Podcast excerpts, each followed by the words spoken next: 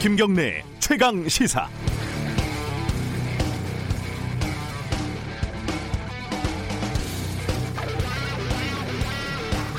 지난주 중반에 있었던 그 JTBC 토론 유시민과 진중권의 토론이 계속 화제가 돼서 어쩔 수 없이 주말에 잠깐 봤습니다.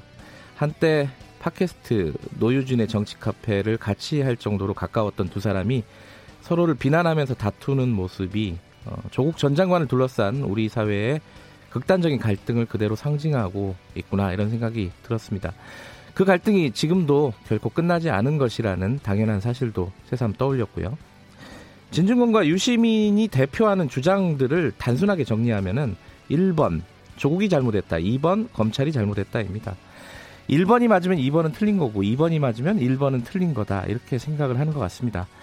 조국이 잘못했으니까 검찰이 잘한 게 되거나 반대로 검찰이 잘못했으니까 조국이 잘한 게 됩니다.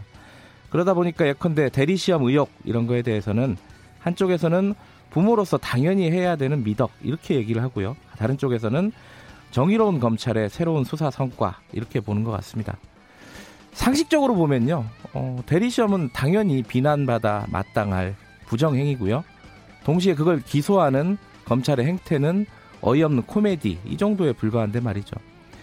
삼나 만상이 모두 연결돼 있다는 인연의 세계관 이런 데 익숙해서인가요? 하나가 결정되면 다른 모든 것들은 연쇄적으로 결정되는 게 깔끔하고 논리적이긴 하죠. 하지만 1번 주장과 2번 주장을 연결하지 말고 각각 떨어뜨려서 조국이 잘했는지 잘못했는지 검찰이 잘했는지 잘못했는지 먼저 이렇게 나눠서 독립적으로 평가를 하면 안 되는 건가요?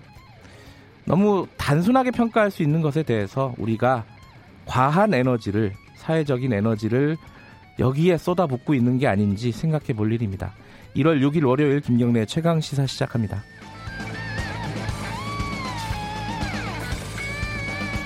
네, 김경래 최강 시사는 유튜브 라이브로도 함께하고 계십니다. 샵 9730으로 문자 보내주세요. 짧은 문자는 50원, 긴 문자는 100원입니다. 스마트폰 애플리케이션 콩 이용하시면 무료로 참여하실 수 있습니다. 주요 뉴스 브리핑 시작하겠습니다. 고발 뉴스 민동기 기자 오늘도 어김없이 나와 계십니다. 안녕하세요. 안녕하십니까. 아, 뭐, 목이 좀 잠겼네요. 월요일 날은 이게 참 컨디션 맞추기가 쉽지가 않아요. 네. 아, 주말에 이 또 이 중동 쪽에서 전운이 좀 감돈다 이런 소식들이 많이 들어와 있습니다. 미국이 이란의 그 솔레이마니 사령관을 표적 사살을 했거든요. 네. 미국과 이란 긴장이 고조가 되고 있습니다. 이란이 가혹한 보복이 기다리고 있다 이렇게 경고를 하니까 트럼프 미국 대통령이 이란 내 52곳을 공격 목표로 설정해 뒀다고 반박을 했습니다. 네. 이란과 시아파 민병대 등 이른바 친이란 세력은 즉각 반격에 나섰는데요. 미군이 주둔 중인 이라크 바그다드 북부의 공군 기지하고 네. 미 대사관이 있는 바그다드 그린존이 어, 현지 시간으로 지난 4일 로켓포와 박격포 공격을 받았습니다. 네. 주변국 움직임도 긴박해지고 있는데요. 영국은 호르무즈 해협을 통과하는 모든 자국 국적 선박의 피습 가능성을 차단하기 위해 해군이 호위하기로 했고요. 네. 이라크에 주둔 중인 나토 병력도 훈련 활동을 중단을 했습니다. 그리고 유럽 중동 국가 중국, 러시아 등은 각각 정상과 외무장관들이 전화 통화와 긴급 회동을 했는데요. 대응 방안을 지금 논의를 하고 있습니다.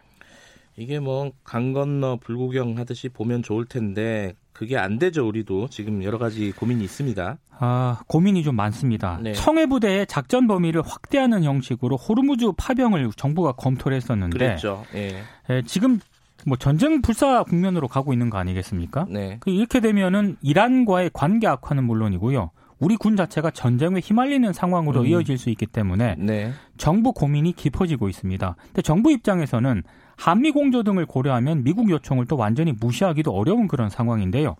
특히 이제 분쟁 지역에 우리 군이 가게 되고 이란과의 관계 악화가 되면 중동 지역 교민들이 위험에 처하게 될 수도 있습니다. 네. 현재 이라크에 1,600여 명, 이란에 290여 명, 이스라엘에 700여 명, 그리고 레바논에 한 150명 정도의 한국 국민이 체류를 하고 있는 상황입니다. 네. 그리고 지금 중동 문제가 관심사로 떠오르면서 네. 트럼프 미국 대통령의 외교 무게 중심이 중동 쪽으로 쏠리는 것 아니냐. 이렇게 되면은 북미 관계 개선이 후순위로 밀릴 수도 있다. 또 이런 우려도 나오고 있습니다. 네. 이란 이 사태가 어떻게 진행이 될지는 한번 좀 짚어볼 필요가 있겠습니다. 어, 한동안 약간 국회가 휴전이라고 할까요? 어, 새해 들어가고 좀 쉬었는데 오늘부터 또 본격적으로 시작이 되죠. 더불어민주당이 오늘 본회의를 열어가지고요. 검경 수사권 조정안 등 남은 패스트트랙 법안을 처리하겠다고 밝혔습니다. 네. 이인영 민주당 원내대표는 일단 패스트트랙 검경 수사권 조정과 관련된 법안을 비롯해서 유치원 3법 그리고 무제한 토론 신청이 걸려 있는 184개 민생 법안까지 모두 상정해 달라고 요청하겠다고 밝혔는데요. 네. 자유한국당이 일단 맞서겠다고 밝히긴 했습니다만 네. 어, 필리버스터 외에는 뭐 뾰족한 수가 없는 그런 상황입니다. 네. 때문에 내일과 그 모레 열리는 정세균 국무총리 후보자 인사청문회가 대치 정국의 변수가 될 것으로 보이는데요. 네. 일단 민주당은 총리 후보자 임명 동의안을 오는 10일이나 13일에 국회 본회의 표결에 붙이겠다 이런 입장인데 네. 심재철 자유한국당 원내대표는 정세균 후보자 지명은 국회를 모욕하는 처사다. 임명 동의안을 부결할 수밖에 없다. 이런 입장을 밝혔습니다. 네, 국회 상황은 또 지켜보도록 하고요. 검찰 인사가 좀 앞두고 있다, 아, 대규모로 있을 것 같다 이런 얘기들이 좀 나오고 있죠.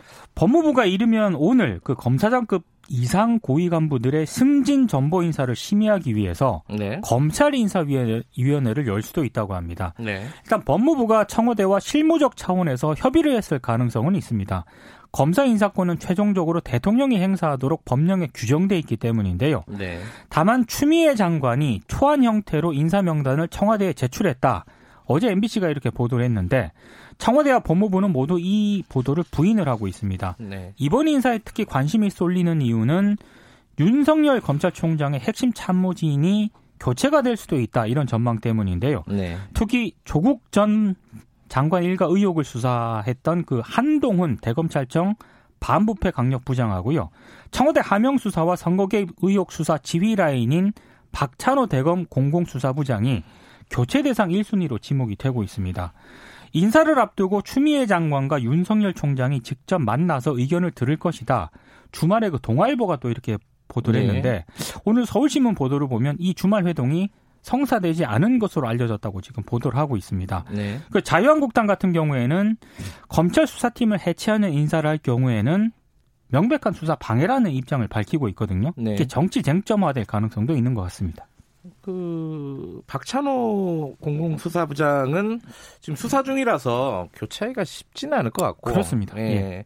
다만 조국 장관 전 장관 일가 수사는 거의 마무리가 됐기 때문에 그렇습니다. 이쪽은 뭐 교체를 해도 큰 무리는 없을 것 같기도 하고요. 어쨌든 좀 지켜봐야 될 것 같고요. 어, 뭐 관련된 내용은 아니지만 검찰 쪽 인사가 검찰 어, 민주당의 영입 인사로 지금 선정이 됐습니다. 총, 총선 네 번째 인재 영입인데요. 전 대구 고등검찰청 검사장 출신인 소병철 순천대 석자, 석자 교수입니다. 네. 2013년 검찰을 퇴직한 이후에 대형 로펌 영입 제안을 거절을 하고 네. 변호사 개업도 하지 않아 가지고요. 전관예우 관행을 끊었다 이런 평가를 받았던 그런 인물인데요. 네.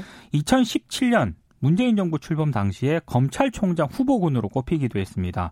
소병철 전 고검장은 최근 검찰 개혁이 국민적 화두로 등장해서 여러 고민을 하던 참에 제안을 받게 되어서 결심을 하게 됐다고 소감을 밝혔는데요. 검찰 개혁을 시대의 소명이라고 강조를 했습니다. 아, 특히 이제 최근 검찰개혁 법안이 통과가 됐고 앞으로도 개혁적인 법들이 등장할 것 같다. 국민의 뜻을 받드는 방향으로 검찰개혁을 추진하도록 하겠다고 강조를 했습니다. 어제 새로운 보수당이 공식적으로 출범을 했죠? 어, 출범을 했고요. 네. 7명의 공동대표를 선출했습니다. 공동대표단에는 아직 선출되지 않은 청년 2명을 포함해서 하태경 창당준비위원장, 오신환, 유이동, 정운천, 지상욱 의원 등이 참여를 했는데요. 네. 책임 대표는 대표단 협의에 따라서 돌아가면서 맡기로 했고요. 초대 책임 대표는 하태경 위원장이 맡았습니다. 오늘 안철수 전 의원이 조선일보와 또 인터뷰를 했던데요. 네. 문재인 정권의 무능과 낡은 사고로는 미래로 갈 수 없다. 혁신 없는 제1야당으로는 현 정권의 실정을 막을 수 없다고 주장을 했고 야권 통합과 관련해서는 지금 무조건 뭉친다고 해결되는 게 아닌 만큼 혁신이 우선이다 이런 얘기를 했고요. 제1야당은 수구 기득권, 꼰대 이미지에 묶여 있다고 비판을 했습니다. 네, 관련된 인터뷰 어, 브리핑 끝나고 예정돼 있습니다. 어, 우리 공화당이 예전에 광화문 광장에서 무단으로 천막을 쳐가지고 좀 문제가 됐었잖아요. 이거 네. 뭐 천막 철거비를 서울시가 다 받았다고요?